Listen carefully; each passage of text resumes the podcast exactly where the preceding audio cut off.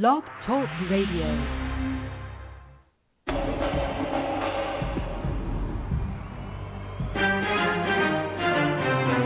This is our common ground, alternative activist empowerment talk radio, speaking truth to power and ourselves. Who are you? You don't know. Don't tell me Negro. That's nothing. What were you before the white man means you a Negro? And where were you? And what did you have? What was yours? What language did you speak then?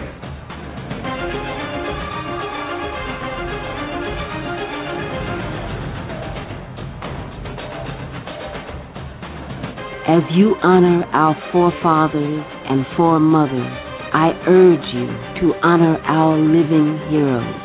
When you honor the names of Nat Turner, Harriet Tubman, and Malcolm X, I urge you to honor the names of Geronimo ji-Jaga, Sundiata Acoli, Mutulu Shakur, and Mumia Abu Jamal.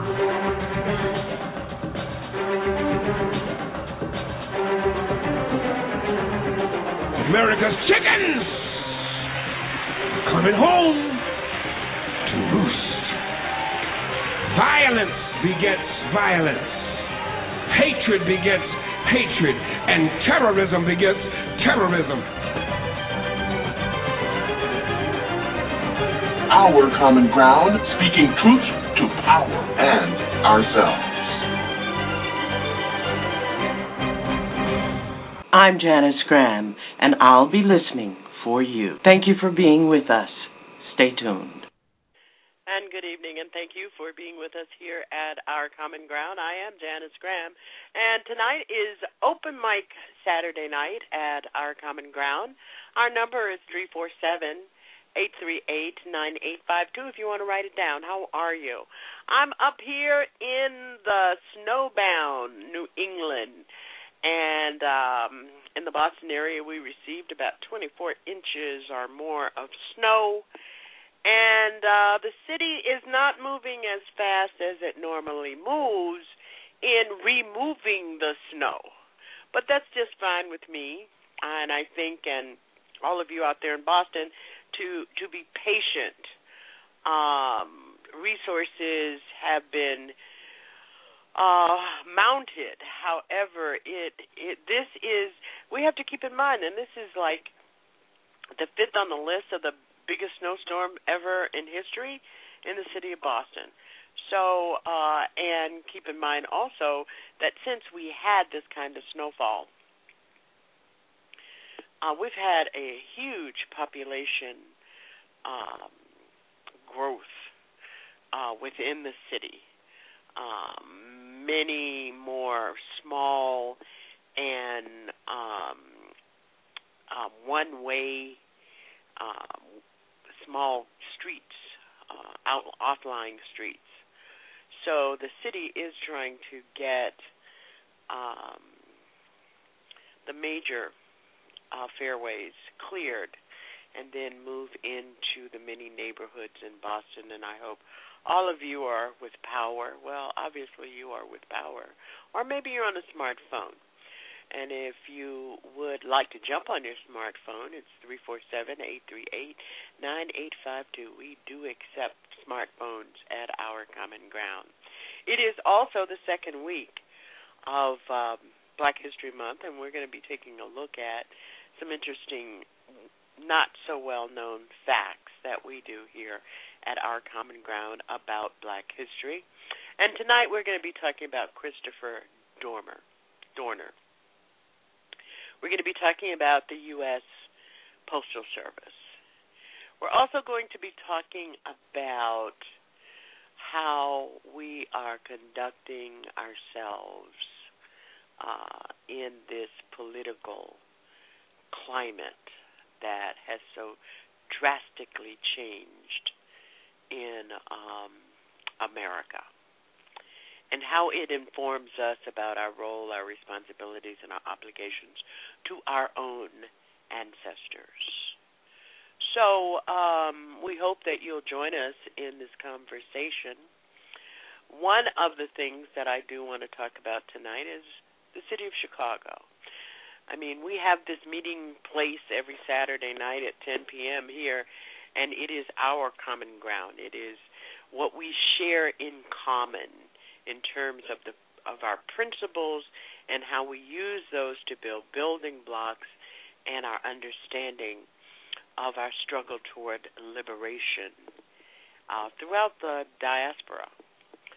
Um, this is my 28th season, um, and I want to thank all of you who joined us last week for Playthel Benjamin. Of course, we are always open for uh, feedback, and uh, we don't just do these shows. We do these shows as building blocks um, to build upon our ability to empower ourselves personally, to empower our communities, and to be inspired but to our not inspired, but inspired to our responsibilities and obligations to each other. So there's the agenda. Uh, certainly, you can add to it. You can also give us your feedback. I do want to talk to you a little about what's going on with the show, and I all, also want to extend my apologies. I am suffering with one of the worst colds. Uh, I've been with it for a week. I'm trying real hard not to use any pharmaceutical drugs to try to hang in here and see what comes of it all. And I noticed that our new opening didn't play. The old opening played. I wonder how that happened. Uh, I really got to get a board operator in here. Um, so if you see me run to music real quick, enjoy the music because I don't have a cough button on this board. If you're just joining us, this is our common ground, and I'm going to peek in the chat room to see who's there. India Declare of the I Declare show is there. Uh, she is saying to me that I had there is no sound. Uh, I just che- checked in the uh, in into the into the chat room. Are you hearing me now? Let's see why we're having technical difficulties. My mic is open. My mic is indeed open. And my board is lit. Let's see. Oh, they can hear me now. Okay, it's Miss I Declare of the I Declare show, and I hope that all of the Our Common Ground family joins us her Monday through Friday uh, here at Blog Talk Radio. Uh, she is in her fifth year broadcast, uh, one of the old timers from U.S. Talk Network. Um, and um, she broadcasts at 11 a.m. each Monday through Friday, and we hope that you will catch the excitement of the real raw and right now at the I Declare show. Uh, another program note uh, our deepest sympathies and condolences are extended to our colleague, Andre Egleshon, who lost his mother on yesterday.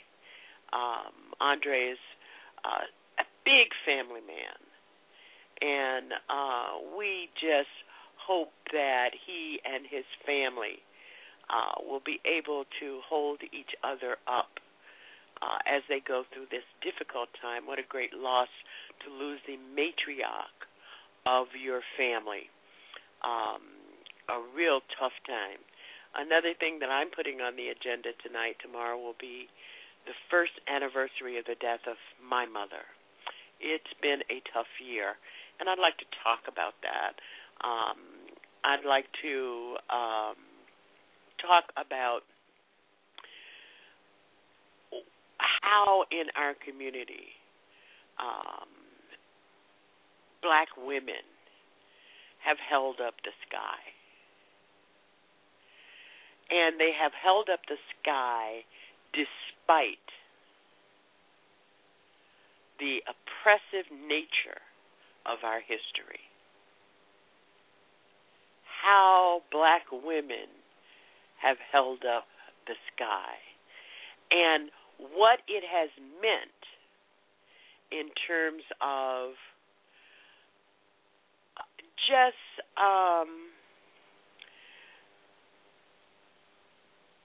just in terms of of of what it has meant in terms of how it it has formed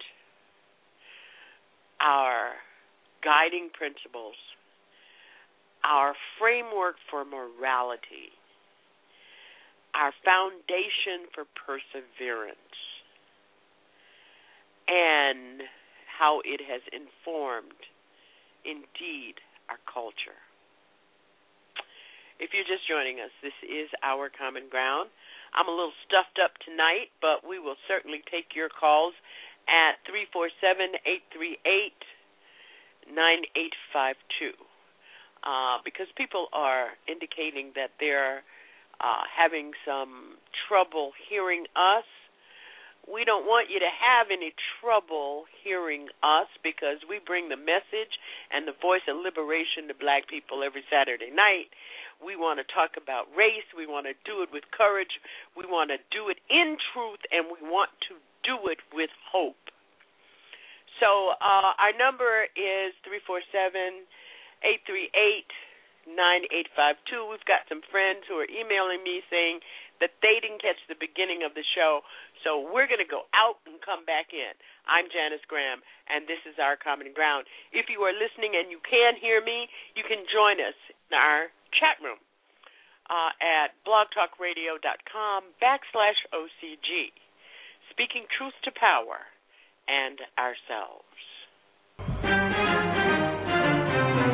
This is our common ground, alternative activist empowerment talk radio, speaking truth to power and ourselves. Who are you? You don't know. Don't tell me Negro, that's nothing. What were you before the white man named you a Negro? And where were you? And what did you have? What was yours? What language did you speak then? I am a revolutionary. It's, it's about what we didn't do. Amen. Then it speaks to us and the possibility for us as a future person. Because ultimately, our people's future resides on what we do outside of the White House. African descent fairly, America failed. She put them in chains. The government put them on slave quarters, put them on action auction blocks, put them in cotton fields, put them in inferior schools, put them in substandard housing, put them in scientific experience experiments, put them in the lowest paying jobs, put them outside the equal protection of the law, kept them out of their racist bastions of higher education, and locked them into positions of hopelessness and helplessness. The government gives them the drugs, builds bigger prisons, passes a three strike law, and then wants us to sing God bless America? No, no, no. Not God bless America. God.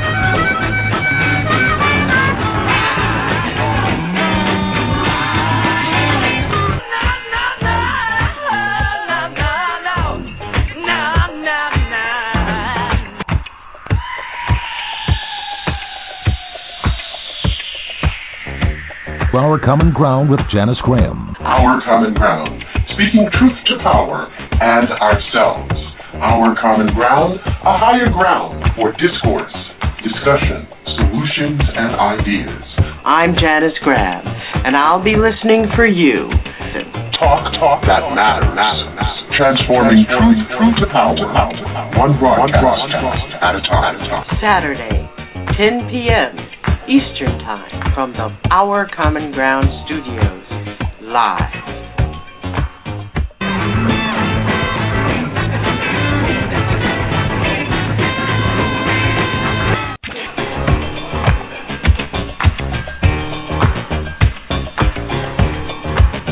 And now to Our Common Ground with Janice Graham. Right, we're ready to go. Is Miss India Declare on board? I'm not seeing that she can. Uh, she is hearing us. Brother Raphael, thank you for joining us tonight. House music lover out of Chi Town. Where's that Alpha?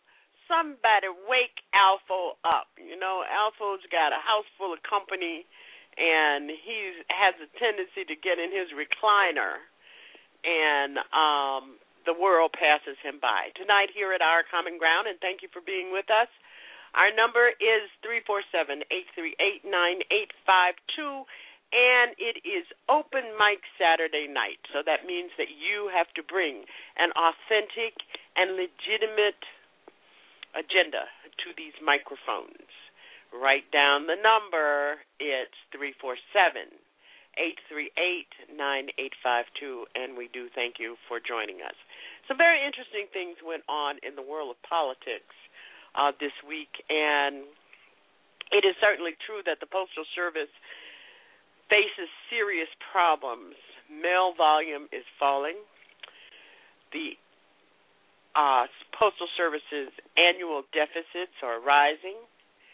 The postal system is slowly circling the drain.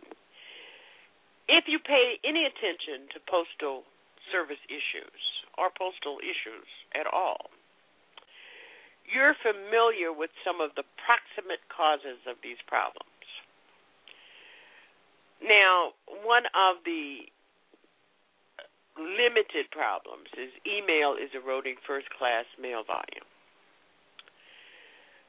The big problem is that Congress forces the Postal Service to pre fund retirement benefits for employees it hasn't even hired yet. But the deepest source of the Postal Service's woes is your Congress. Not some imagined incompetence on the part of the management and executives of the Postal Service. The Postal Service is quite well maintained and managed and operates as efficiently and as effectively as we have any right to expect, given the constraints that Congress has imposed on it. And the main constraint is political. Now, I ask you this question. Poor, poor Mr. Donovan, not Donovan, Donahoe, the Postmaster General. He came on and announced that the U.S. Postal Service intended to move forward with a plan to stop Saturday delivery of mail, and that would be some effective sometime in August. And when he did this, he stuck his thumb. He stuck his thumb in the nose of Congress because he was calling their bluff. How many of you understand how important the role of the Postal Service has been in constructing a black middle class? I'm just asking. And the number is three four seven eight three eight nine eight five two. I was honored to be able to um, to listen to uh, Alpha, of the Alpha show on TruthWorks Network. It airs every Friday night at 10 p.m. And Alpha covered in detail what this all means. But I'm beginning to believe that all we want to do is suck up the bad air and exhale it. That this really does not matter to the American public. Well, I, I also want to say that at some point it's going to matter to somebody. And at some point, we have a responsibility as activists, as people who pur- purport that we know what's going on, that we have the uh, we have uh, we need to understand what this will all mean in our community. Now, if you think about it, a lot of people are saying, "Oh well, I'll use UPS, I'll use FedEx because that's what the Congress wants you to do." That's exactly what they want you to do. They want you to be in a position so that you can hear them tell you there's no other option but to privatize the services provided by the U.S. Postal Service. So that their friends, UPS, FedEx, DHL, and some other private corporations can take over what a quasi government organization does pretty well. I don't know about you, but I love the idea when I I do a a, a lot uh, of online online uh, purchasing. As a matter of fact, I, I do almost all. I can't stay in a mall or a store, and somehow I can't breathe in those places. So most of my shopping, except for when Grand Princess comes along and she insists that I go shopping with her, I I can't. I feel like I can't breathe in those stores. I feel like I feel like people are crawling on you, and the and the salespeople are crawling in the crevices of the floor because they're hiding from you. You can't get any service. But anyway, and I tell you a funny story. India Declare will uh will, will really um, relate to this. I did so much online shopping. And when I do online shopping, every time I purchase something, I I don't wait to see the email for the confirmation. I put it down on my little tablet I keep here on my desk.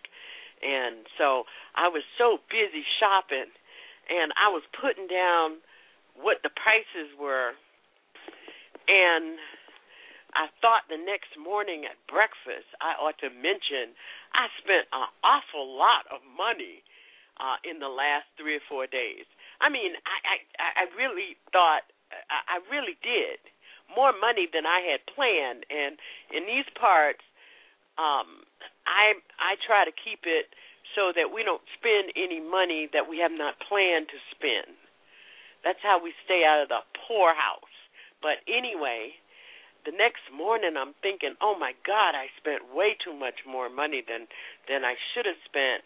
And I was trying to calculate it and I went to on my online banking thing to take a look at the credit card and the debit card and I hadn't spent anything. That's how that's how hard I was I actually had put things in carts, but I never hit the buy it button so I hadn't spent any. I hadn't spent hardly any money. So um, that's how how concentrated and intense I am in shopping online. Well, I calculate around shipping. If it's going to take three days, and it's Tuesday, I select shipping method being the U.S. Postal Postal Service immediately because I know if it doesn't get here Friday, it'll get here Saturday.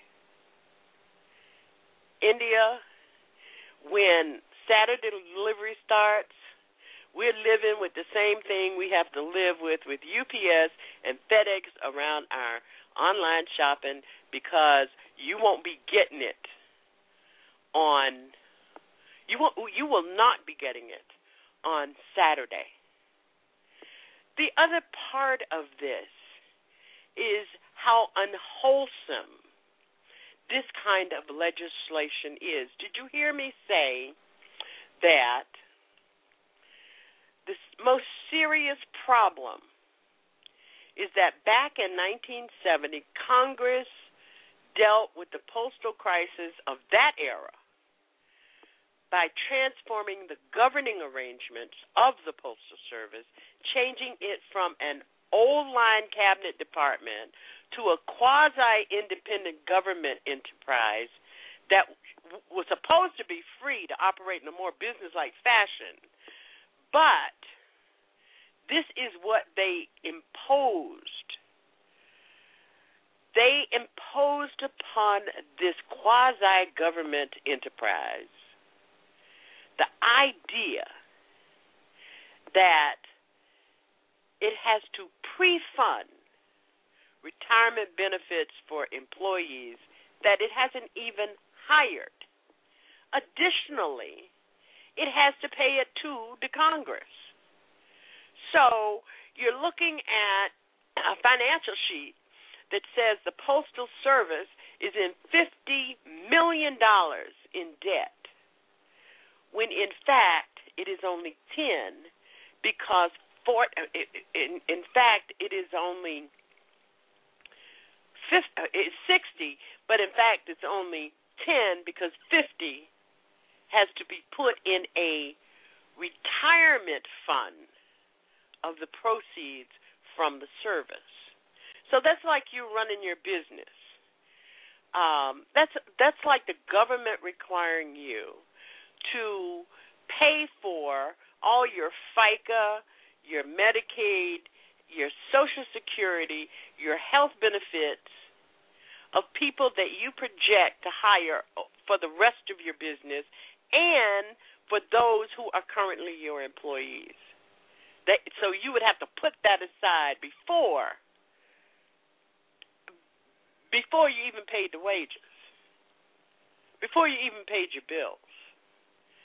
So if you want to talk to us about what this means, and and I am telling you, um, I'm suggesting to you that this is important to us, whether you use the U.S. Postal Service or not, and all of us use it. But if the Postal Service goes away, it is only in the last 25 years that there has been a stream of African Americans who have been hired and moved up into the ranks of this particular quasi government, then turned quasi uh, government. And it was in 1970 that all of these changes occurred. So I think that's an extraordinary story uh, event that went on in our community uh, this this uh, week, and I would I would welcome your comments about it. The second thing I want to talk to you about is Chicago. Um, I said last week uh, in in talking with Playthel Benjamin and you that I wasn't quite stirred up about the idea that uh, President Obama attend the funeral. It would have been nice, but um, it would have also caused him some other kinds of political problems, stumbling blocks, uh, impediments, tweaks that he would have to make. So uh, he sent his representative of the executive branch, and that was his wife, the the lovely, wonderful um, Michelle Obama, Michelle Robinson Obama. But there is still something that's sticking out there, and that is about what are we going to do to respond to the violence in Chicago. Um, Eddie Ellis, who is uh, uh, a friend, and we and we talk a lot on on um, Facebook, posted something that got me to thinking seriously. Uh, he fa- po- posted on his Facebook page that got me thinking really seriously about what is it that we need to do in Chicago. I'm going to read a little bit of what he had to say and thank you, Eddie, Eddie Ellis, and I hope you join us on Saturday nights. Um, and you're with us tonight. He said that the killings that's taking place in Chicago has been on my mind because it's so many people being killed over nothing at the end of the day and so many families being hurt. Now, listen to this because this is real important for you to listen to to understand the context in which he is writing this. I have been a part of the streets when I was a teen. And I went to prison for 15 years because of my actions. And I know the politics of the street. I have learned a lot from what I went through, and I know from experience that people in the streets who are respected in Chicago can bring some people together to try and bring an end to what's going on. I know that you you don't want the government to place the national guard in the streets because things may get worse because things like that don't go right in the black community. And he further writes, I am calling on the people in the street who are respected to try and put a stop to the mass killing of black people. Let's fight this stuff and try to save a life. Your brother in the struggle, Eddie. And that is a posting that Eddie Ellis wrote. And and it's been sticking in my brain. I I think I have Velcro. My brain might be made of Velcro or or sticky tack. You know, the little sticky tack you use to make little boxes. Well, it really it really stayed with me for a number of days and today I finally tried to put it together. And I posted on Facebook here is an idea, Mr. President. This is kind of like um, a letter from uh, a letter from um, uh, Melissa. This is an idea from Janice. Here is an idea, Mr. President. Call an emergency summit for the city of Chicago. Call your relevant cabinet agencies and their partners to meet with state and local government safety, social, and mental health officials, parents, and grassroots community representatives in Chicago for three days. You know, a long time ago, you know, I was trained in political action by um, Dr. Ron Walters. Um, may he be dancing with the ancestors. Um, and for every conference or every uh, a meeting or large meeting that we call for the for the for the black community, he taught that there should be a charge. Gary, Indiana. There was a charge. Why are we here?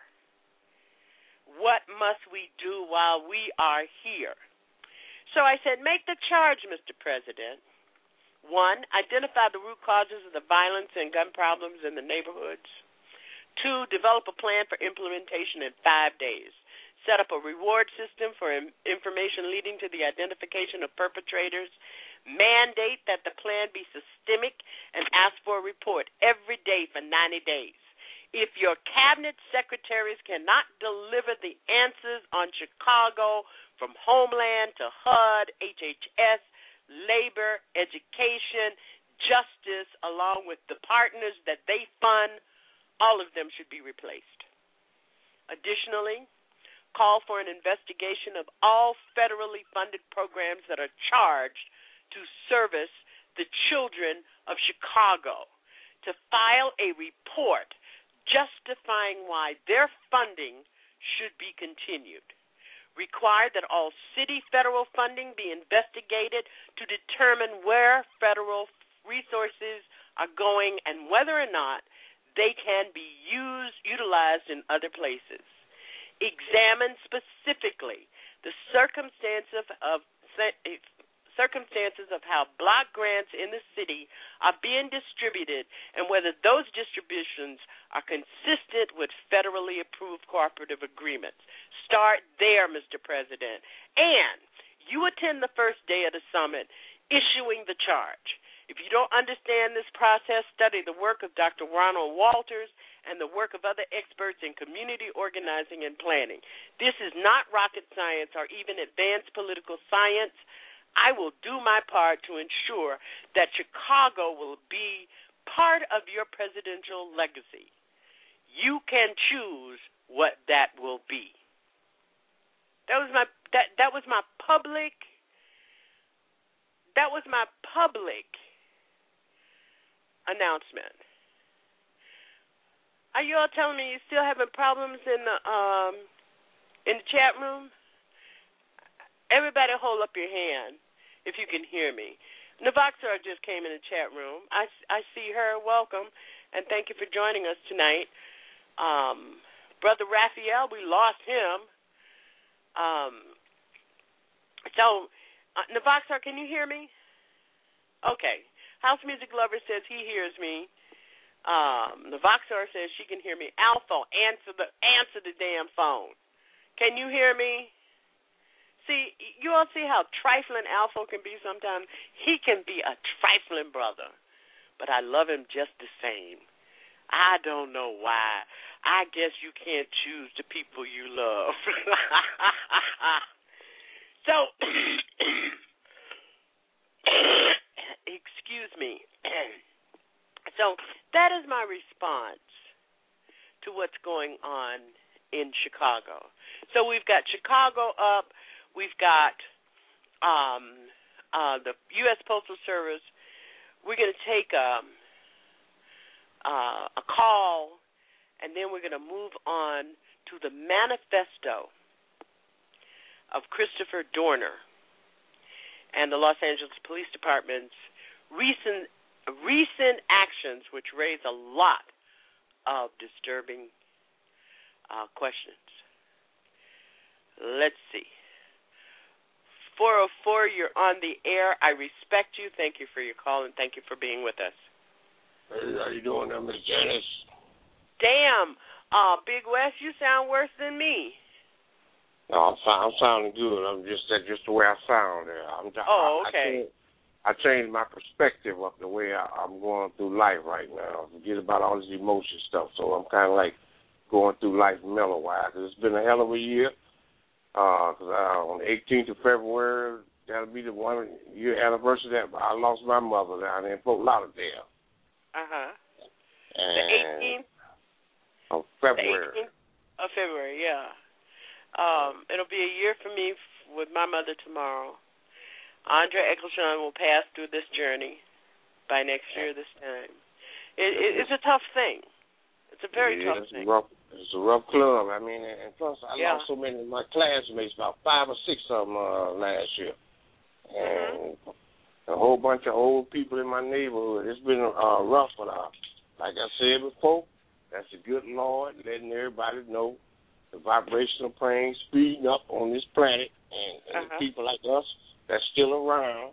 Uh, we here for a reason, and the reason is the whole this paradigm shift is but these dirty rednecks have had their six thousand years of doing what they do, and so they they on the bottom of the barrel. So all this stuff they're trying to do to us, it's backfiring on us. It's backfiring on them. Put it this way, it's uh-huh. backfiring on, on them. And uh, as far as that crap what happened in Chicago was a bunch of BS. Because uh, uh, all them people, I what crap is this in Chicago? All the people shooting up, and then they're gonna publicize that young lady's funeral and all that. If the family should have just said, just have a little funeral and do what they do, and and and, and and see, it's, it's people need jobs, Miss Janet. This whole gun thing is all tied up to jobs, money, prison industrial complex, and lock people up, and, and it's all backfiring because because there's gonna be a lot more Manchurian candidates coming down the pipe. Okay, that that Yeah. brother there, because they ain't got no proof or no picture here of killing nobody.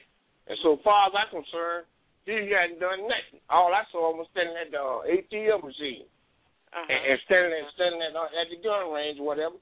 He tried to play them post game, and it backfired on him. And it's some, it's, it's a whole this whole system been getting ready to crumble.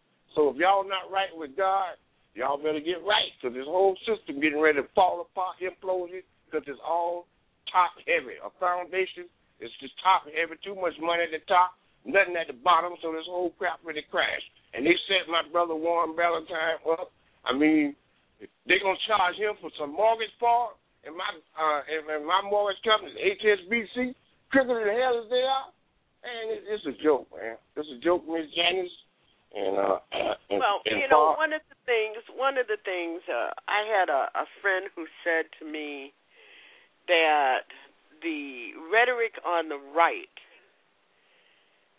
is mirrored on the left.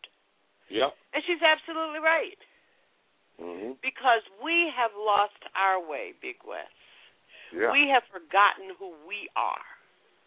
You know, I, I listen. You, you know, I read and listen. I, I I I think sometimes uh, my mother used to tell me that my heartache was going to come from knowing too much. Well, And she used to tell me, you know, my mother my mother was in a uh she was self educated. mhm. And she used to tell me that sometimes when you know too much, it becomes a burden. But I will tell you that in all the stuff that I read, all the stuff, I mean, I must read four newspapers every day. I I read truth out like some people read the Bible. Truth dig, ThinkProgress, talking points memo. I don't fool with Huffington Post too much, but every now and then I'll run through there to see what items they have in, and I can go find another source. Um, I read Crisis magazine. I don't read Essence because I can figure all that out on my own. I I I depend on India Declare to keep me on that.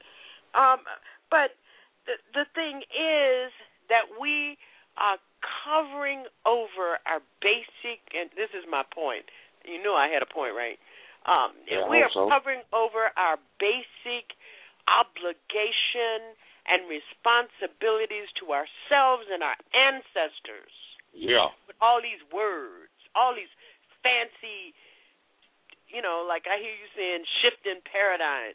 You know, my mother Yeah. don't understand that, but she did understand one thing, and that is that black people better start loving each other and taking care Yeah. of each other because nobody else is going to do it. That's, That's the bottom right. Because the first thing I do is when I see somebody look like me, I speak to them and say, "How you doing?" That's where it starts. That's where it starts. You say how you doing and speak to people. It's hard to do it in Chicago, man. 'cause I walk in Chicago. See, everywhere I go, like big towns, I just walk through the hood because nobody don't bother me because I keep it real with people.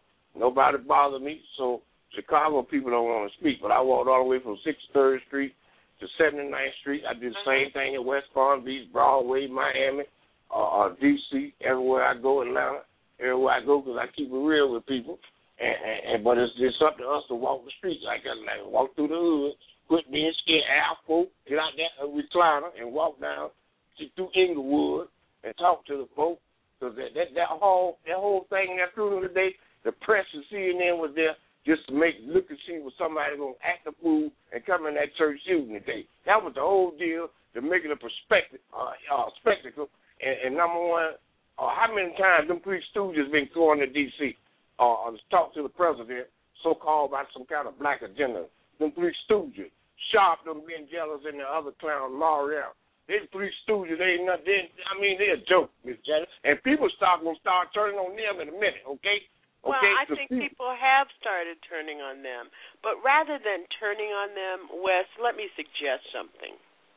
We need to call them into account. I pay my They pull the crap. NAACP dues. Mhm. And when the NAACP is not on the path or taking the journey or serving the interest or voice of our people, they need Right. to hear about that. But Right. we can't we can't uphold wrong because we believe in the person who has the wrong in the pot. Right. But You see know, what I do. I don't know. I- Were you with us last week?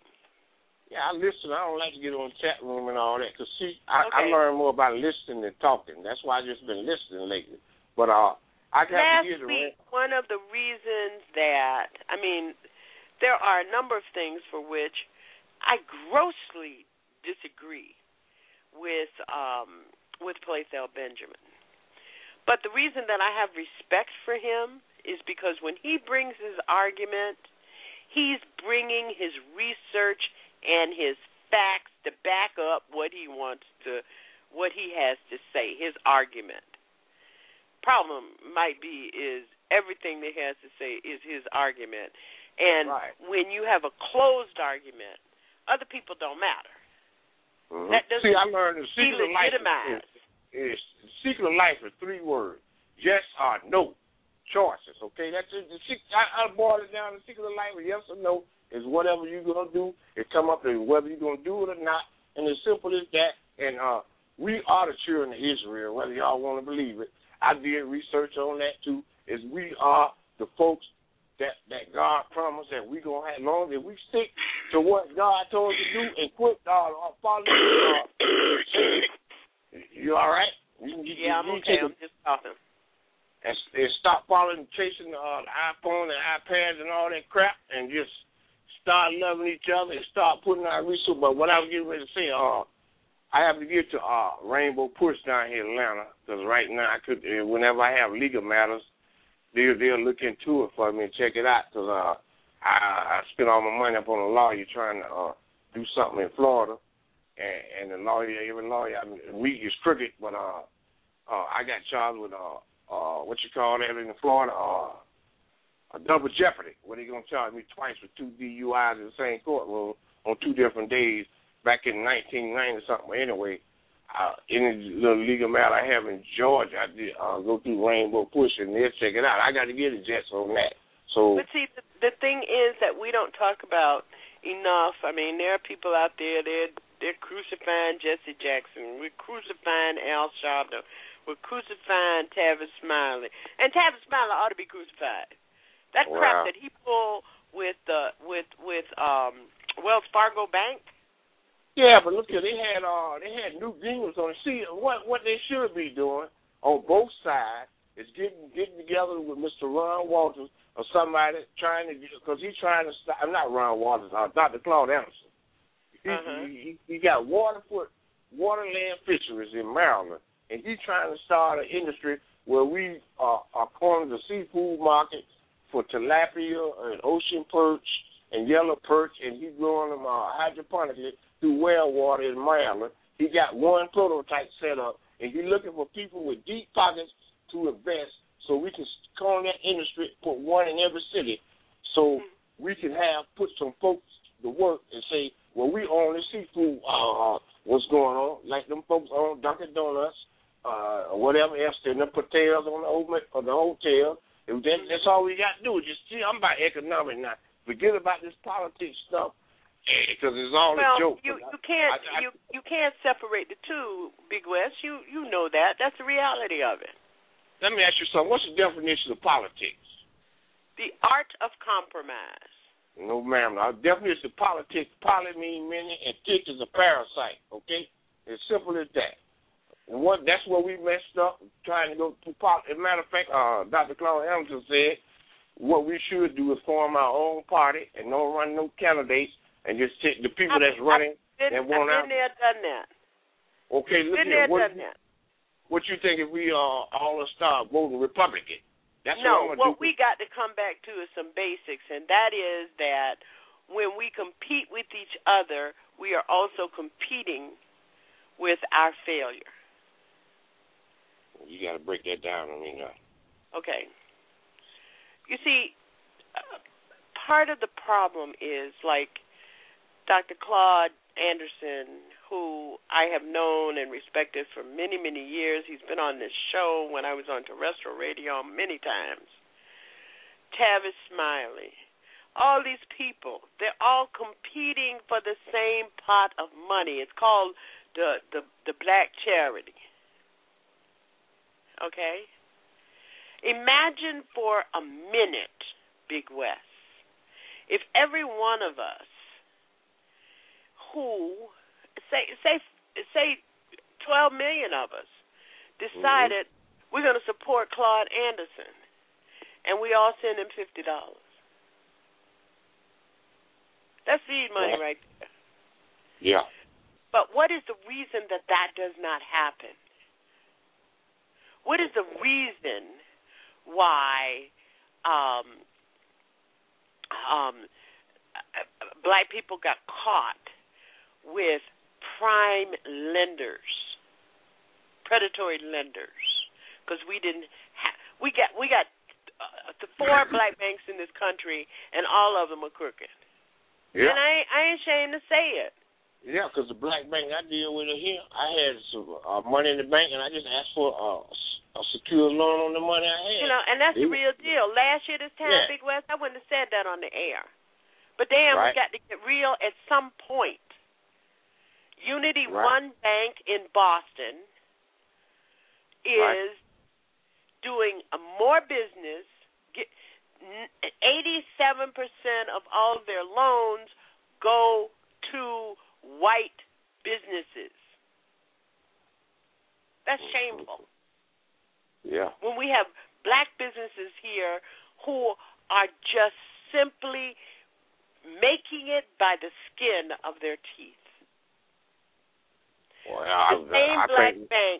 Here, here. I, I, gi- give you another example in terms of how we have got to turn this thing around because we have got to start respecting that we have to do this. right? Uh, black Bank gives the black church a 150 year old black church in Boston. One of the oldest churches in this country of black people. And they're foreclosing on them. Right. But see, they, they they should let people know. Uh, the church should let people know, and then we, and then uh, put them. No, put we ain't gonna talk about how the black. church lied to the bank. We Wow. But you see, the Mm. thing is, we have to learn the art of politics with each other, and that is how we compromise with each other. Yeah, that's why I said uh, uh, the worst thing really that happened to us was uh, this doggone integration. That's the worst thing happened. When we Well, uh, you know, the only the only thing that we have done about integration is that black people can go spend their monies with white Yeah. people. Yeah, that's right. There you go. And that's That's the only that, that's, that's the only real integration that has occurred. We can That's go right. to you know like um I had to explain to my grandson why we are not eating at IHOP, his favorite restaurant anymore. hmm Yeah, they and, were, and, and all I had to say to him was because IHOP gave millions of dollars to try to defeat the presidency of Barack Obama simply because they think it's the bastion that white people only are entitled. yeah, you and probably say that's life. You probably say this life with all these norovirus and all these new viruses going on, and they don't want to give people health care, and so the people fixing the food might might be that's probably how you got sick. He's not. I'm telling you, like Mhm. God is putting the plagues on America every time. Y'all, y'all just don't worry about it. The good Lord is happening in America. It's plagues coming down every week. Even that when they went to Iraq, they come back. The soldiers that came back from Iraq, that's how they got that MRSA. That's how they brought that MRSA back from Iraq. All them soldiers that went to Iraq, that's all these new uh, flesh eating diseases and stuff.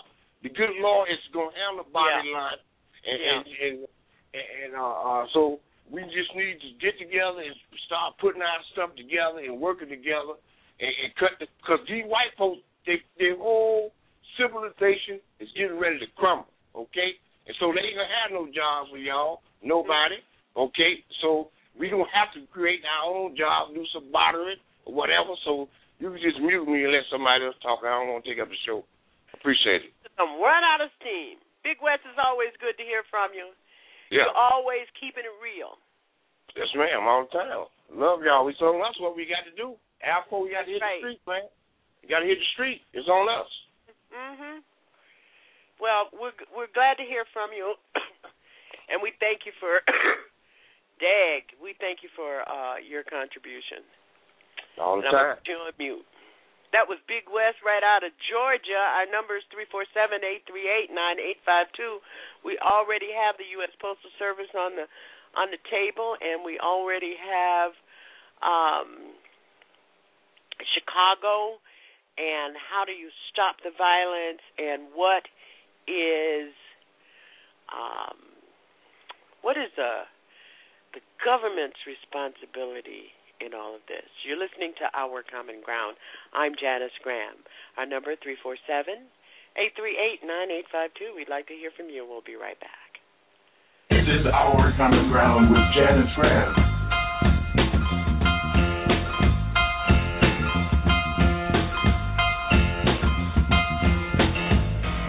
Thank you for being with us here tonight at Our Common Ground. One of the things I want to point out is that we have to be very careful in our critical analysis of where we are and the issues in front of us, especially around public policy and government policies that affect us, continue to oppress us, that if we are going to transform and change the laws and the regulations under which we are governed, we have to ensure that we are filtering out those features of oppression. We cannot embrace oppressive forces and think that it is change.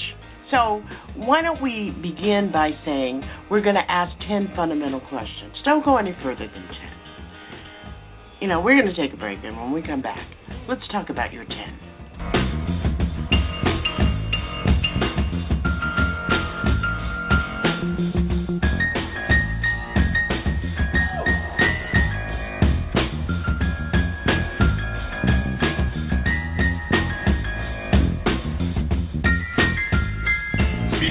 To power.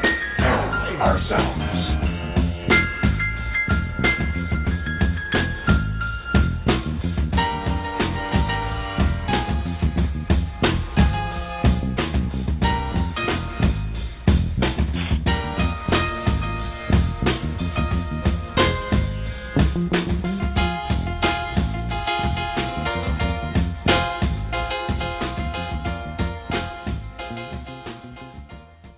Want to know why I'm fine one minute and the next my body aches so bad I can't move. I want to know why my hair is falling out. I'm only 17.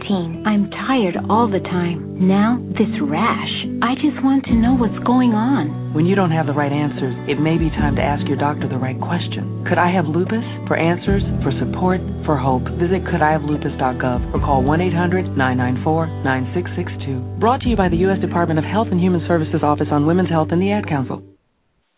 Drilling down, just damn. When injustice becomes law, resistance becomes duty.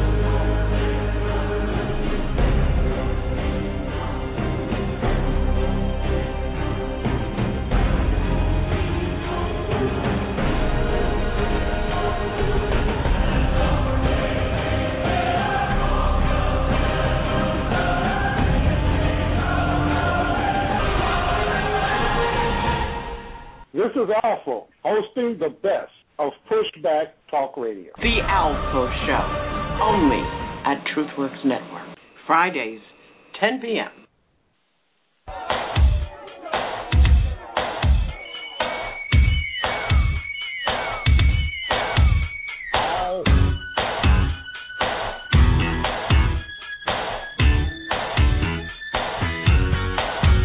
Word up. Hi, this is Maya, and you are listening to Our Common Ground, Janice Graham, talk radio that matters. Harriet Tubman, respect. Malcolm X, respect. W.E.B. Du Bois, respect. Reverend Martin Luther King, respect. Sojourner Truth, respect. Word up. It's all about respect.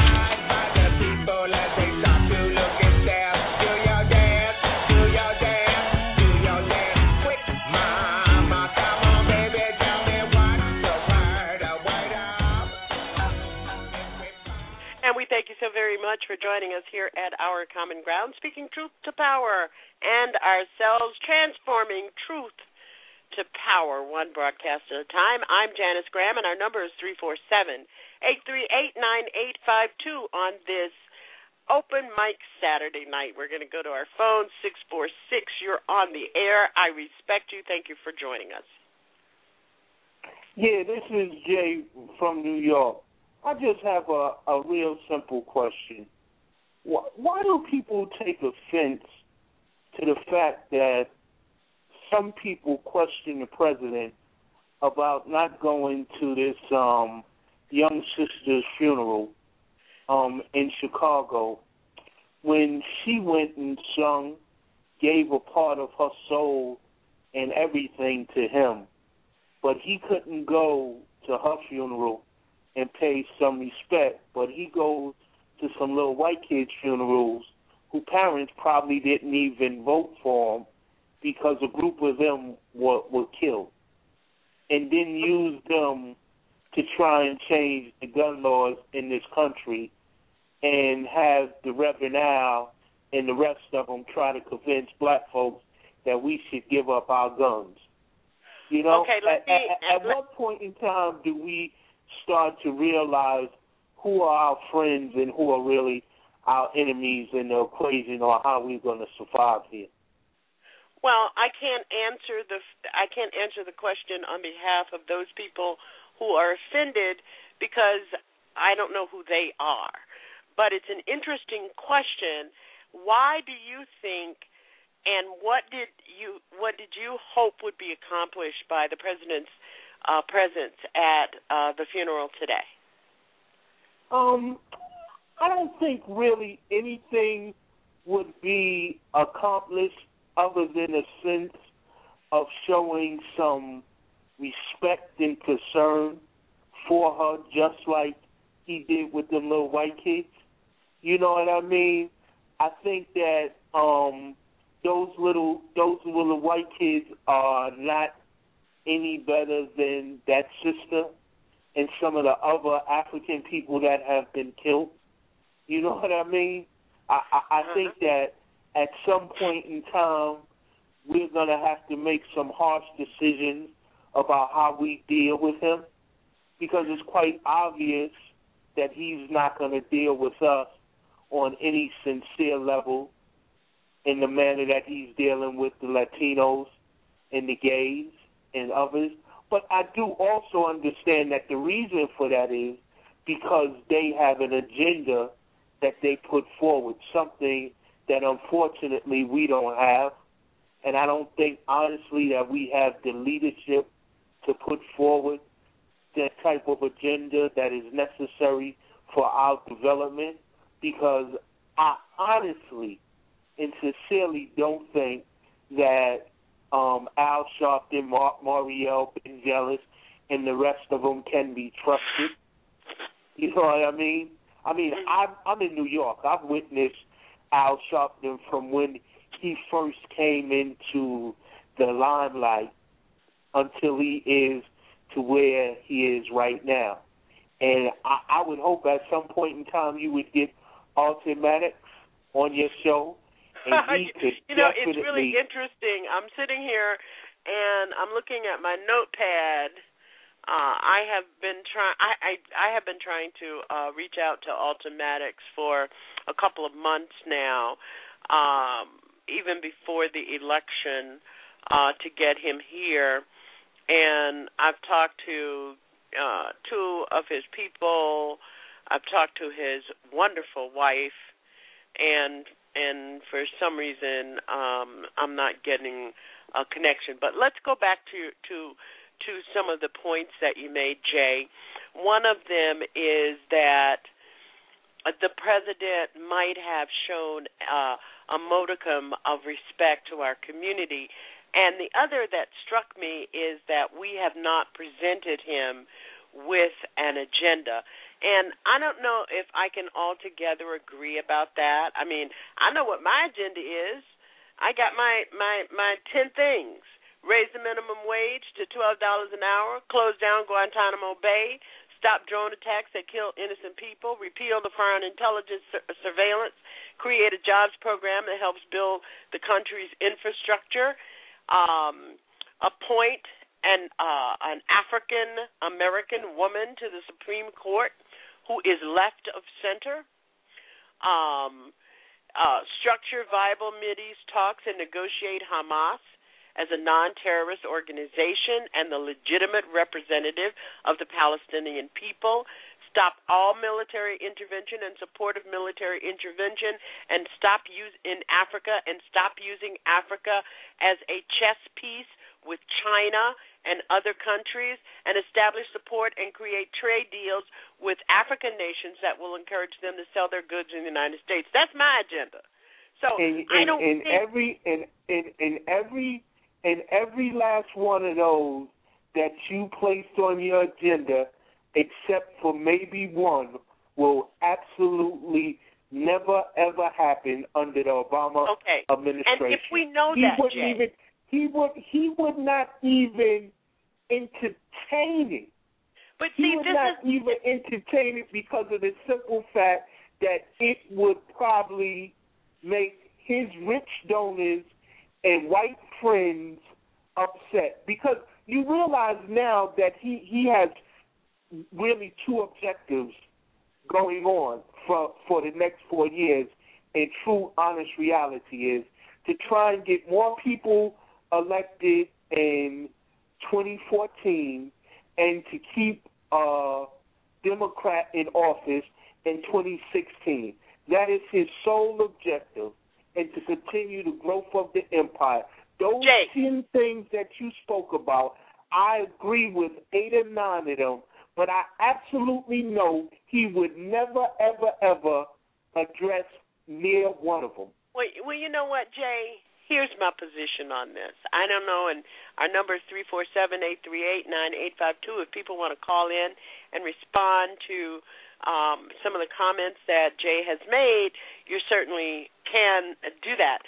But here's my response to this: There has the president is the president. Okay, that's the reality, and the president of no president from from George Washington to John Adams to Abraham Lincoln to Bill Clinton and Jimmy Carter and John F. Kennedy, LBJ, the only president that I have known in the history, that I have studied in the history of this country, that has gone against the grain because he understood the political realities of what he was going to do was Lyndon Baines Johnson. Right. And Okay. what did and what did and what did So Lyndon, why are we and what did spending- Lyndon Baines Johnson create? That's the key question right there. What did Lyndon Baines Johnson create? He created create? his own political suicide Yeah, but by in, in signing reality, Executive Order 11246 and the and Title 7 and the Fair Housing Act and the um, Minority Business Enterprise Act. Right. But the thing that I am most concerned about, and I keep saying this, I don't care whether Barack Obama went to a funeral in Chicago because how many there there there have been 221 black people killed in the streets of Chicago this year. What I care about is whether he garners the resources of our federal dollars to go into Chicago and make the people who are responsible accountable. Do you Yeah, know how but- many but dollars? Janet- you know how many dollars that goes? You know how many No, block grant Dennis, I dollars? agree. Dennis, I agree with what I agree with you what you're saying, but see, the flip side of it is now think about this.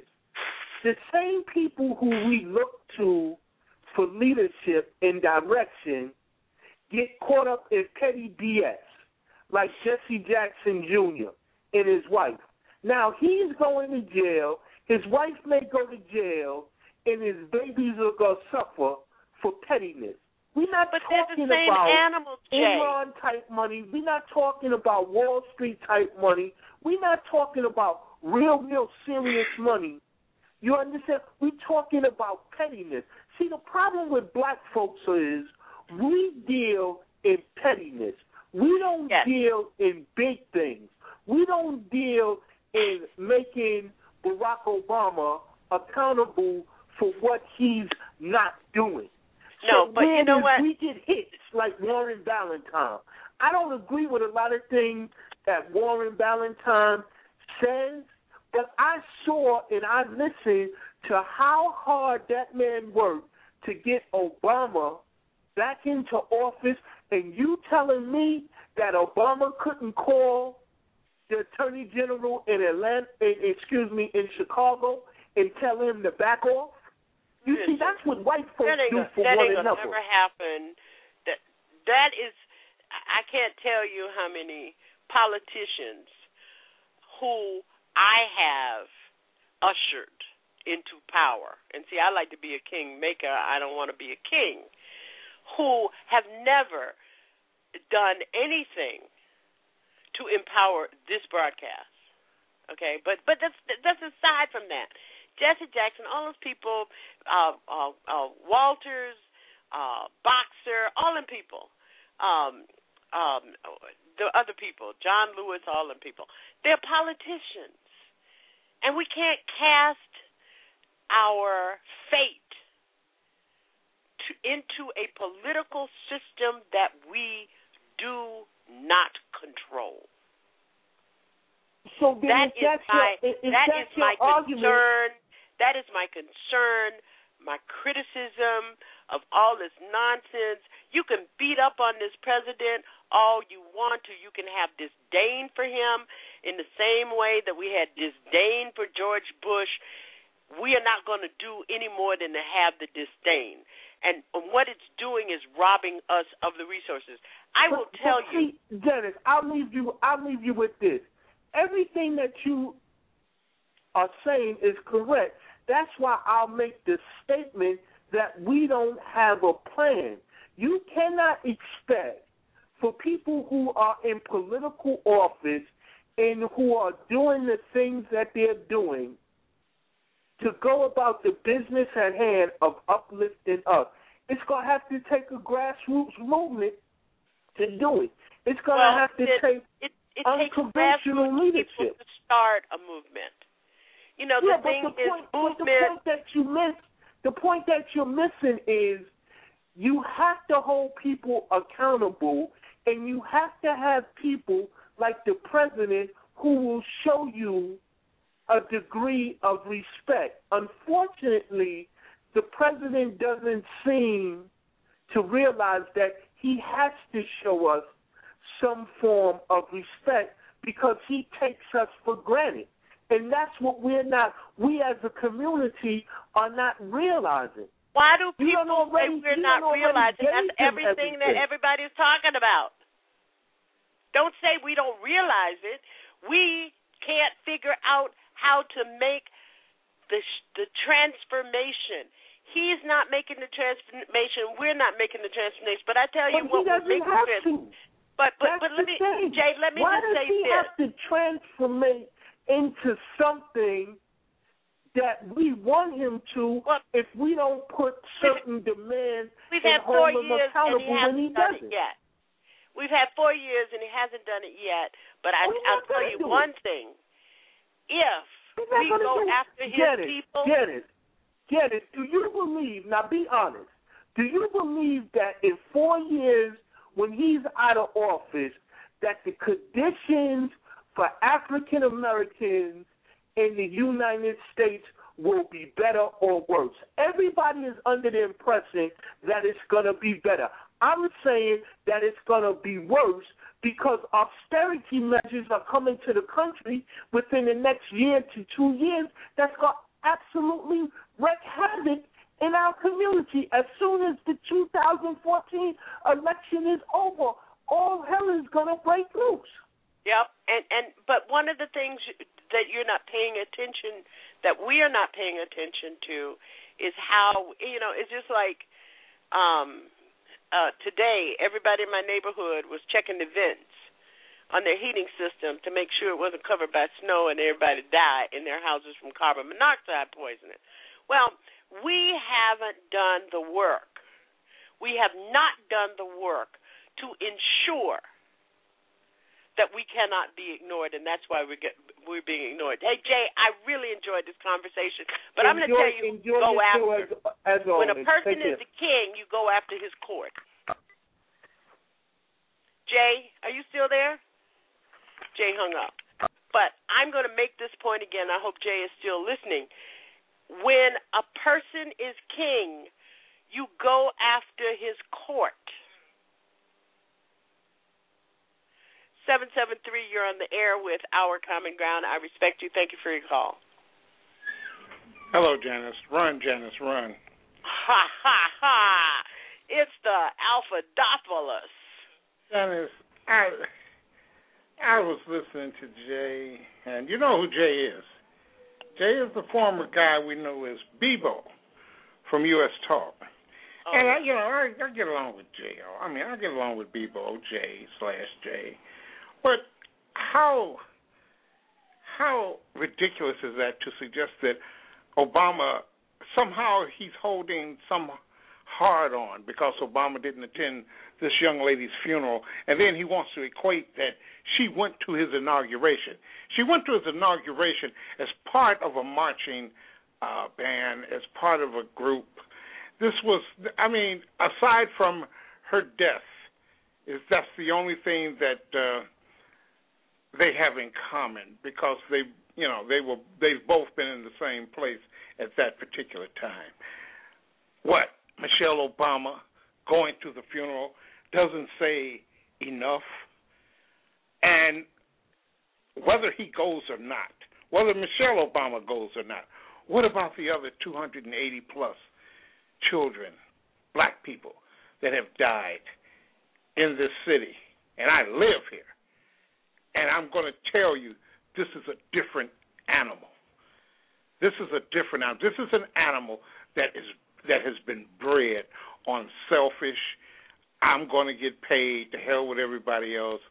The whole nine yards. I happened to uh, experience someone who was so excited because they had quit their job, so they didn't have to pay that B any child support. Now, what does that say about this this particular mindset? And when you have people who beat that drum, and that's the that's the same kind of drum beat you get from the Tavis Smileys, the Glenn Fords of Black Agenda Report. They want to hold him accountable. They want to hold him especially accountable when they've never held a white president accountable for nothing. And just as their voices are drowned out and silenced by just ineffective, ineffective complaining.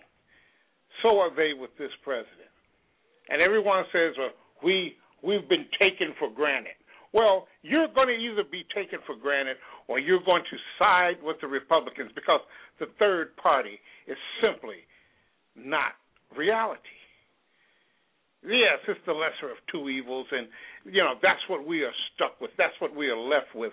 But when you get right down to it, you have to ask yourself. Yeah, the Democrats they may be the you know the other side of the same coin, but at least on that side of the coin, poor people, middle class people have uh, a chance. And it was the question was raised: Are they going to be better off after him? Especially over 33 million once the Affordable Care Act completely kicks in, and they're seeing a lot of people are seeing tremendous advantages of the Affordable Care Act. Is it perfect? Hell no. And just like I raised the the issue of this progressive caucus, giving giving the the spectrum of a different approach to shutting down the sequester. Do you think that they put in invested the time in getting that program out? What's wrong with taking away the uh, the subsidies of agriculture and the subsidies of uh, the big oil company? What's wrong with that? What's wrong with uh, raising the taxes on the on the carried interest and and uh, uh, Wall Street transaction tax? What's wrong with that? What's wrong with closing the loopholes for companies that ship jobs overseas? What's wrong with that? And that is the narrative. Instead of sitting back, listening to these Republicans say, we've got to do something about the spending. We spend too much. We spend too much. When each and every one of them raised the debt ceiling to spend under George W. Bush, and yet Democrats are so feeble, so vacuous, and disseminating this argument to the American people. So when I hear someone say, let's hold him accountable for the things that are happening here in Chicago, New York has nothing on Chicago when it comes to violence. We seem to have a rare ability to to outdo everyone. It seems to be a one-upsmanship when it comes to simply stupid people shooting other people down in the street of the same color. Alpha, let me ask you a question. Um, I'm I'm I'm I'm more concerned about how we utilize our resources. You know, I I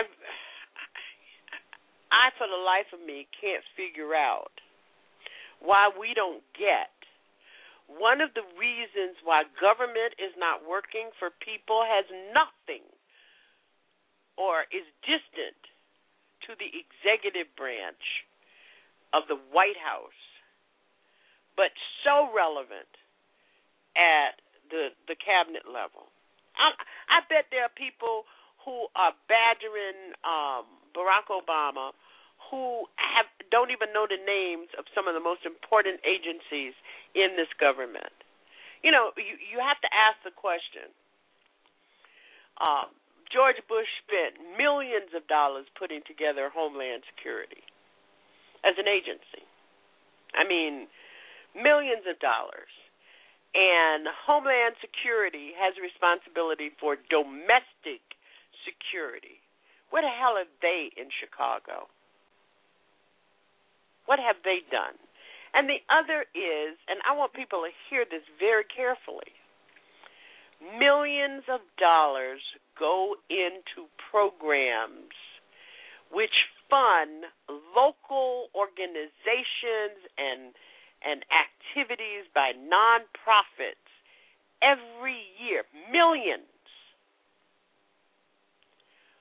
What are those programs doing in chicago? Those programs are allocated to friends. to friends and cronies to make to thank you that's the biggest problem, Janice, and that's what that's what the everyday people simply won't see, don't see, or refuse to see. Uh-huh. When you have private industry feeding at the trough of tax dollars, mm-hmm. Mm-hmm. then the public industry has little left. They get yep. the leftovers, and that's what's happening. That's what's going on. You have what charter schools? They're private. They can make up their own rules. You have private prisons they make up their own rules. Each, and you have for-profit colleges. They make up their rules by, and on top of that, they don't produce. Mm-hmm. So when you get now, that, those, that is something that people ought to be clear that those are regulations promulgated by the Congress, not by the president, and the president cannot repeal them. The president cannot repeal the bill that holds the U.S. Postal Service um, hostage um, and and and and places it in a box to be played with uh, for, I guess, political gifts to their friends. Well, the post office. And that's what's going to happen to Social Security, and and the president has no say so over that. That's what's going to happen to Medicare. President has no say. Where are these people getting this thing that Barack Obama can change the world? He can't. But I tell you what, if the regional director of HHS, HUD, Labor, and Homeland Security had the black community coming on, down on them like black blockbusters, things would change. But I do agree that the president has, I mean, he's got to put back on his community organizing hat and understand and and really begin to look at what has happened in Chicago. He's got to go to the mayor and the and the alder board of aldermen, and he's got to do a Harold Washington on their asses and say, if you want federal dollars to stop coming in here, you got to do these things. And he's got to say to his secretary of those agencies. You got people on the ground who aren't doing their jobs. They're they're playing the game of the local politics and it must stop and there must be a different direction. He can do that. But the thing to do is the phones ought to be ringing in Chicago at the regional level of the federal government. Well, I'll tell you like this. There are quite a few groups, but not enough groups, who are trying to push back on this violence. And the more they push back, it seems the more die, because these people are these they're they're simply immune, immune to authority, and lawlessness is simply a foregone conclusion. They'll they'll they'll shoot someone before they are embarrassed, and they're a hundred percent wrong. But they, it's a it's a thing about respect, and as if they know how they don't even know how to spell it. If it weren't for Aretha's song, they wouldn't know how to spell it. And I simply say that because if they respected not just themselves but everybody else, black, everybody else, Hispanic, we wouldn't have this. They wouldn't, you know, the day, the age of of uh, shoot them, shoot them up and shoot them down anywhere, and whoever around, who's ever around, turns into collateral damage. But well, you have you know, who, who are talking about what is Obama doing about the violence in Chicago, and I'm going to tell him not a damn thing. And there's nothing he can do except for put pressure on those agencies to do their job, and because that seems to be the problem. The people of these agencies, government officials, won't do their jobs, just like the people of the SEC, the FCC, the FDA, all of those government agencies are nothing more but a revolving door of people who have managed in the industries that they're now overseeing. Yep, you're absolutely right. You're absolutely right. Hey, Alpha, thank you for your call. We're at 26 minutes past uh, the top of the hour at our common ground. We've been listening to Alpha, uh, and Jay has called, and we thank them all for their call. Our number is three four seven eight three eight five two. I'm going to get a break out of the way before we go to um, another call. You're listening to Our Common Ground, speaking truth to power and ourselves. We'll be right back. There are, of course, those who do not want us. And even now, orders are being shouted into telephones, and men with guns will soon be on their way. Why? Because while the truncheon may be used in lieu of conversation, words will always retain their power. Words offer the means to meaning, and for those who will listen, the enunciation of truth. And the truth is, there is something terribly wrong with this country, isn't there? You cruelty and injustice, intolerance and oppression. And where once you had the freedom to object, to think and speak as you saw fit, you now have censors and systems of surveillance coercing your conformity and sur- How did this happen? Who's to blame? Well, certainly there are those who are more responsible than others, and they will be held accountable. But again, truth be told, if you're looking for the guilty, you need only look into a mirror. I know why you did it.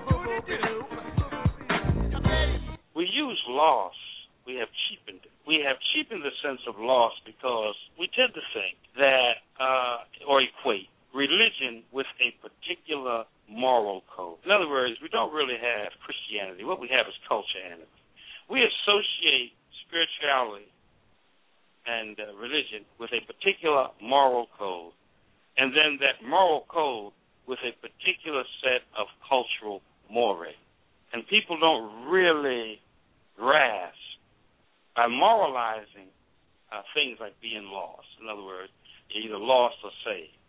If you're not saved, whatever else you are is lost. And being saved usually means uh, what pe- the people what they don't do anymore. A whole list of don'ts. I don't. They never tell you what they do. It's just what they don't do. I don't drink. I don't smoke. I don't do this. I don't do that. I don't do that. God's gonna make me rich for it. Uh, it's what it has become, and that's being saved. So if you're not in line with all these don't do's, then you're then you're lost, and that's very cheap. Loss refers to a, a much more profound and thoroughgoing state of being. It really has to do with the soul. And the soul is not, here again, another misconception. The soul is not some uh, disconnected.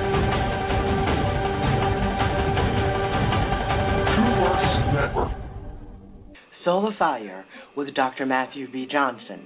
Wednesdays, 10 p.m. TruthWorks Network. Where spirit matters.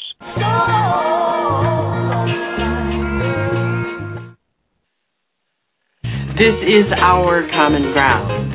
Thank you for being with us, speaking truth to power and ourselves, transforming truth to power, one broadcast at a time.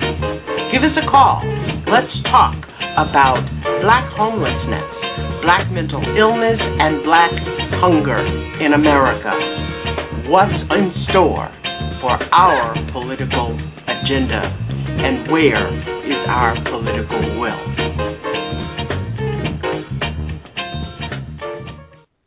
And thank you for being with us here at Our Common Ground. I'm Janice Graham, and I'm listening for you at three four seven eight three eight nine eight five two.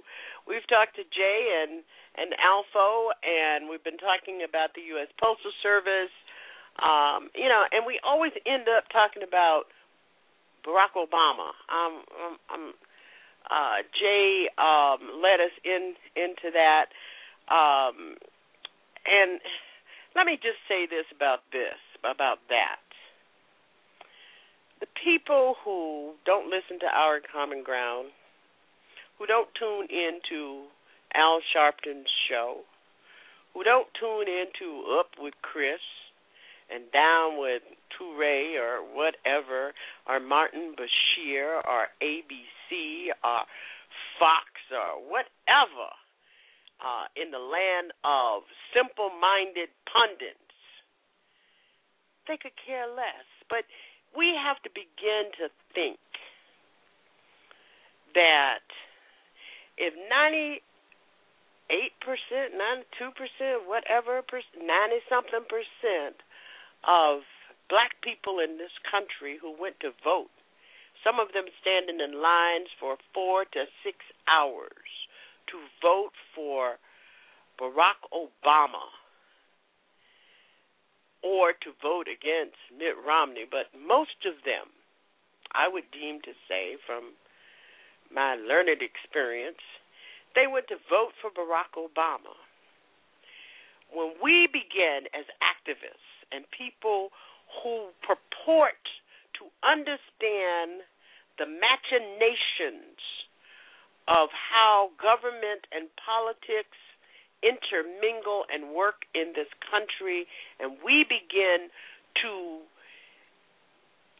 treat with disdain their icon, their image, their sense of hope,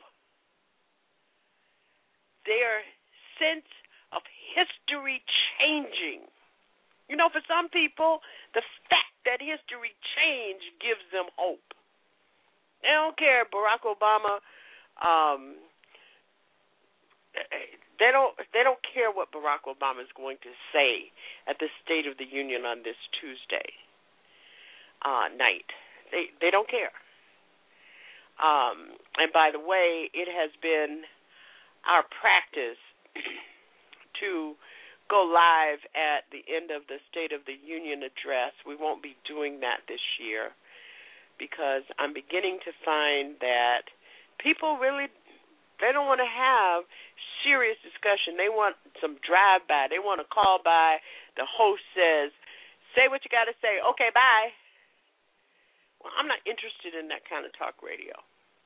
I'm interested in engaging with the people who potentially have the propensity and the inspiration to change the state and the condition of our people who don't listen to Al Sharpton. You know, I did mention that I was going to be talking about my mother tomorrow will be the anniversary of her death. And uh, she has always been, since I've been on radio, a person that I would run ideas by, uh, who I look to to keep me grounded. Because I don't want my, I don't want y'all calling up here and saying, "Yeah, you went to, you're a graduate of MIT Sloan School of Management. What the hell do you understand about?" But my mother lived a very hard life. She would not be remiss and smacking me across the head and saying, Yeah, it was hard, but I made it work for me. I made it work for three girls who all had, at the end, by the time they were adults, I had made it possible for them to have a foundation for their lives. And she didn't always she didn't always speak of those things, but um, I, I'm just telling you, um, from my vantage point, my mother had a tough life. The kind of tough life that most of the black women and people of her generation had to struggle through to have some peace, to have some love, to have some understanding. And my mother had a, a understanding of a lot of things. And one of the things that she said to me when Barack Obama made his 2004 speech at the Democratic National Committee, she said, they are going to put him up to try to quiet the, this country. You watch. And I kept saying to her, "No, Mom, you got it all wrong. He's he, he he's just a, a junior senator from Illinois. I mean, the brother turned it out, but he, he's not going to be the president of the United States no time soon." And she, she said, "You watch my word." And then after he was elected, she said to me, I mean, my mother and I would hang on the telephone um um she she never could. I bought her a computer but she never could get it quite right. Um so i had a habit of uh, during the course of the day or in the evening i would call her and read her some of the stuff from from the news on the on the internet and she would say well what are they saying on facebook about so and so um uh what are they saying? Look up so and so and see what they're saying. So she got her news that way in addition to reading the Palm Beach Post. But one of the things that she said to me at, right very shortly after, um, and and and one of the most heart touching things was to after her death. Um, every year I had a practice of doing Kwanzaa, giving her a journal. I had no idea that she had been using these journals. She made entries into these journals for almost 10 years. And I've spent this last year missing her by reading her journal. And on the night that Barack Obama was elected, she wrote about some of her hard life. She wrote in conclusion on that day on that night, I never thought in my lifetime I would have seen this. So I think we have to be very careful because um, it has gotten ugly. It has gotten so ugly that I have activist friends that I'm having to do a side eye and saying, What are you doing?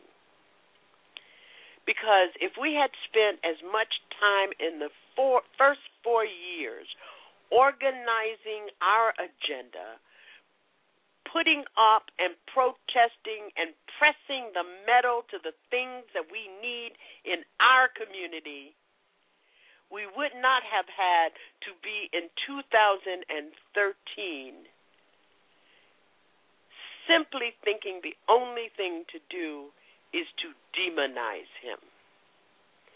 Now, somebody tell me, you know, I'll give you an example. One of the people I respect a great deal sent an email to a number of us and referred to Barack Obama as the war president, the war warlord, warlord. Um, and I, I was kind of put aback by that term because if if I ask Playthell Benjamin, how many presidents have not been a have been a peace president? He can only tell me one. And that one president actually it, it, it stood on the border because it was John Fitzgerald Kennedy that started the war and joined up with France in Vietnam. So, how many presidents have not had to be part of a the chief whatever they call him the, the staff chief chief of chief of the war? You know they call him the the military top dog. How many other than JFK who did not ever announce a war. So I think we've got to be very careful because we insult and offend the people who and, and we become an impediment to our own people, to their aspirations. Hell, my hope and my aspiration is not any more important than a sharecropper in Belle Glade, Florida, who loves this president, who thinks this is the greatest thing since sliced bread.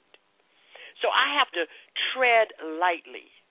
Last year, year before last, and the year before that, I had to tread lightly as I consulted with my mother about my issues with the president because the president was someone who who because of her values, her her her priorities, her whatever that made her hope to see that her life meant something, that something happened and it meant something.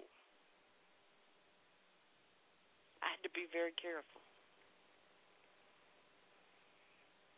So uh, I'm having these individual discussions with my friends.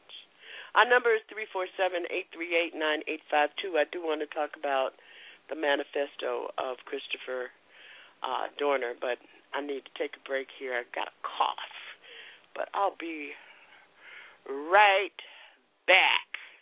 Maybe he say.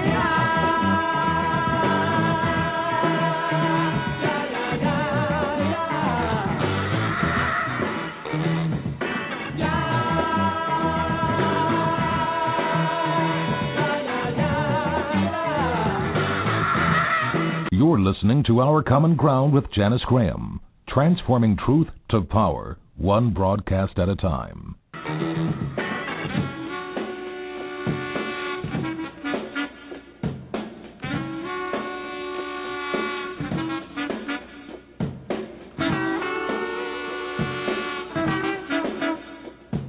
And now back to Janice. Okay. I had my little coffin break. Uh, our number is three four seven eight three eight nine eight five two. Again, we thank you so very much for for being with us. Um, I um, the Voxer is telling me how I can rebuild my life. Yeah, right.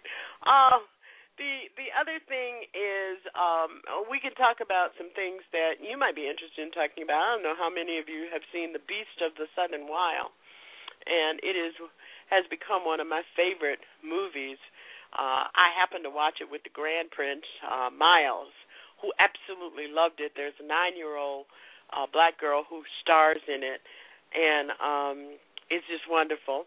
Uh, in our last break, we uh, heard uh, a speech made by um, a resistor uh, in the movie V for Vendetta. If you have not seen that, see it. Uh, we also will take your calls about. Um, I, I know that some of you are Scandal uh, fans. Our number is three four seven eight three eight nine eight five two. How about that, Harrison? Harrison said, "We are fixers. We suck it up and we fix it. We don't question it." Two eight one, you're on the air. Thank you for your call. I respect you. Hey, Miss Janice Graham, thank you so much for your show. Thank you for thank your you show. for joining us, Miss India Declare. I Declare show Monday through Friday, 11 a.m. on Blog Talk Radio. What's on your mind, India? Well, you know, you were speaking of your your precious mom, and um, uh, that so touched me. Um, and uh, um, what I what I would like to say is just in a very general uh, um, uh, perspective is that the casual nature of who we are currently versus, as I've been typing in your chat room, uh, the serious citizens who were our ancestors. They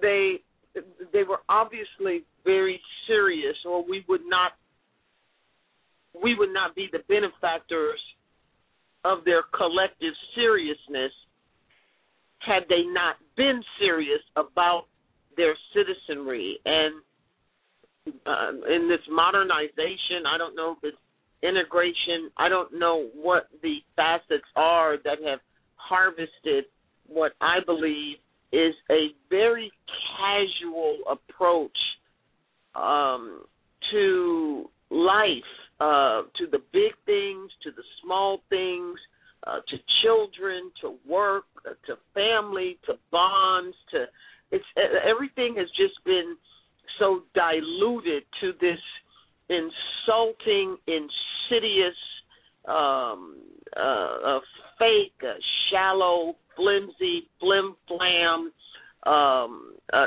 casualness, and as you are articulating, and as the dean, the dean's uh, uh, perspective really comes to my mind as well, as he has spoken so brilliantly about this. Um, that the presidency of Barack Obama has been an opportunity for us to get serious and bring our constituency together as a collective and deal with um, many of our issues that that we that we that we live amongst, knowing that the president is the president of all um, of Americans, and knowing the uh, obstinate and destructive and and repressive and and and, and you know the Congress uh, that he has had to deal with and all of that, but but the casual application of our constituency overall and specifically in the era of this particular president is something that uh, um, uh, I think is the root of the problem is that we are not serious citizens as our ancestors were. If our ancestors were as casual as we are, we wouldn't be free to talk like this, I believe. The seriousness of our ancestors is what has harvested our abilities and opportunities today. Right. And yet right. we it's almost like we what? I mean, have we forgotten? Have we how are we not serious? How how is everything so casual and surface and and and fake and shallow and and our children, our homes, our education,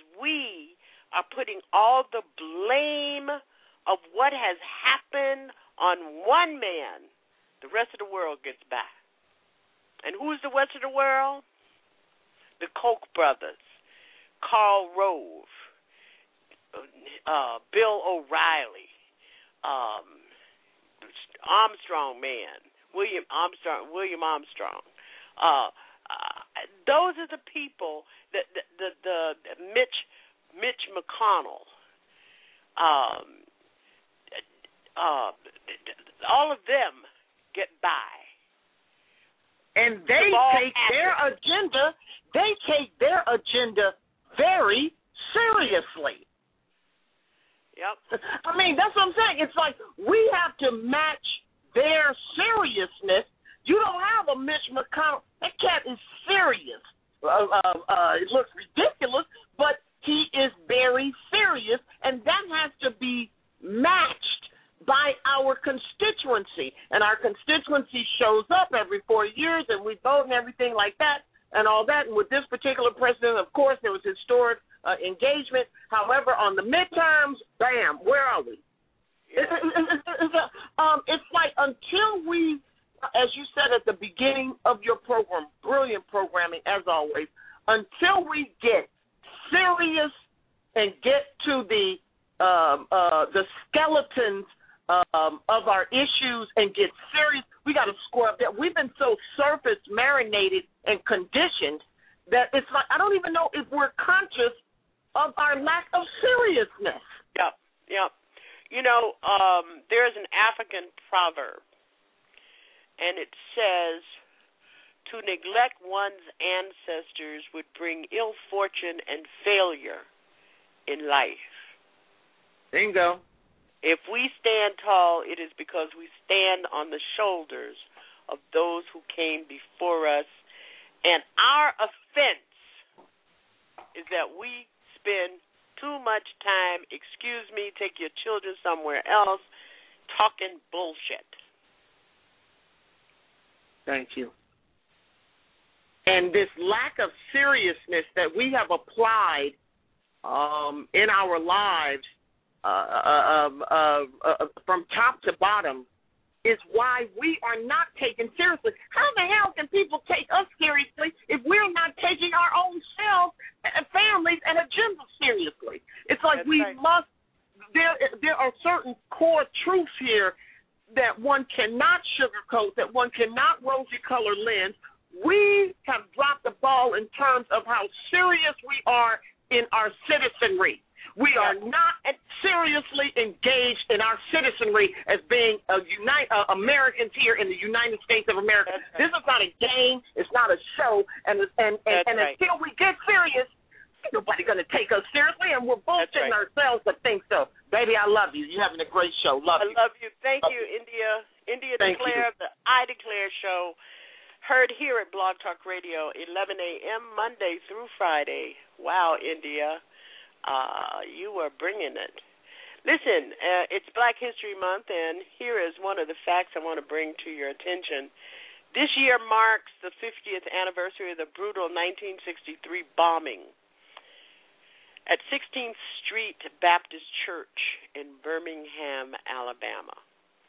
Four little girls, Carol Robertson, Cynthia Wesley, Denise McNair, and Addie Mae Collins, lost their lives that day 50 years ago at the hands of the Ku Klux Klan. This week, bipartisan lawmakers have announced the pursuit of the Congressional Medal of Honor for those victims. What you may not know is there was a lone survivor of the 16th Street bombing, and her name was Sarah Collins Rudolph. She's the younger sister of bombing victim Addie Mae Collins. Rudolph lost an eye in the attack and stood in shock, broken, and bleeding after the bomb went off. Though Rudolph is now 63 years old, she is reminded of the attacks every day with visual scars and a startling fear of loud noises. She is still haunted by medical expenses related to the sep- September 15th, um, 1953. Unfortunately, she and her husband have been bogged down with existing medical bills that have been denied by the Birmingham City Council. They have publicly compared her experience to the bombing of the World Trade Center and would like the same concessions and reparations offered to victims of terrorist bombings. The city has been unresponsive to their requests. This year is not only a memorable year for the bombing at 16th Street Baptist Church, but it also commemorates the fire hose incidents of the civil rights movement in Birmingham and Dr. Martin Luther King, Dr. Martin Luther King's letter from a Birmingham jail. Uh, we are thankful for all of you who have joined us on this broadcast tonight. We're going to do more of this. We did not get to room for debate. I did post it um, in uh, the chat room. We're asking you to uh, give it a read uh, about do black intellectuals need to talk about race, their responsibility, their voices, um, starting with W.E.B. Du Bois, leading black intellectual of an earlier generation. Do these academics still have a special obligation to address the nation's social and racial issues? That's where we're going to be next week, right here at Our Common Ground, and we hope that you will join. And thank you so very much uh, for being with us. I'm Janice Graham. Join us on Facebook and our all of our websites, um, and tell a friend. Thank you for being with us, and have a great weekend. Our common ground. Transforming truth to power, one broadcast at a time. want to thank India, Jay, Alpo,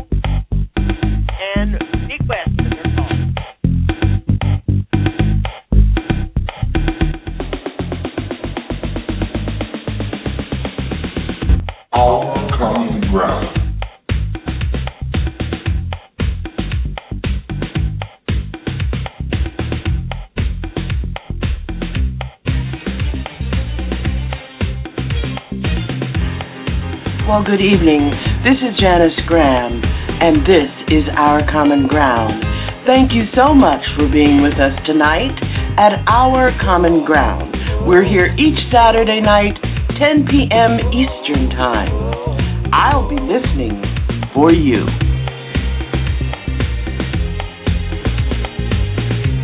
Wishing you peace and power in the new week.